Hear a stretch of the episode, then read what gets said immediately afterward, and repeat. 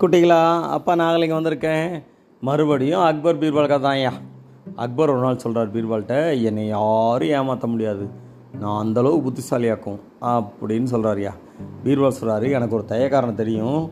அவன் உங்கள் கண் முன்னாடியே உங்கள்கிட்ட இருந்து திருடிடுவான் அப்படிங்கிறான் அதெல்லாம் முடியாது. எங்கே? கூட்டு வா பார்ப்போம் அப்படிங்கிறாராம். அதனால் ஒரு தையக்காரனை கூப்பிட்டு அரசிக்கு ரவிக்க தைக்க சொல்கிறாங்க ப்ளவுஸ் அவனை வந்து உன்னை கண்காணிக்கிறோம். கேர்ஃபுல்லாக எச்சரிக்கை வேறு செய்கிறாங்க அவனை.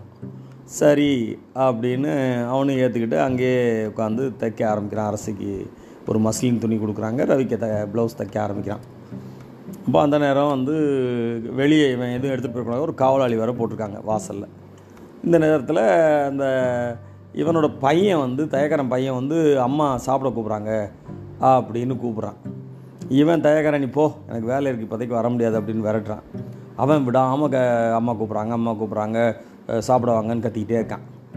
அப்போது எரிச்சலோட அந்த தயக்காரன் என்ன பண்ணுறான் ஒரு செருப்பு எடுத்து அவனை நோக்கி எறிகிறான் அவனும் செருப்பு எடுத்துகிட்டு வீட்டுக்கு போயிட்டான். தையல் வேலை முடிஞ்சது அவன் வீட்டுக்கு கிளம்புறான் தயக்காரன் அவனை நல்லா சோதனை விட்டு அனுப்புகிறாங்க ஒரு துணியும் எடுத்துகிட்டு போகல.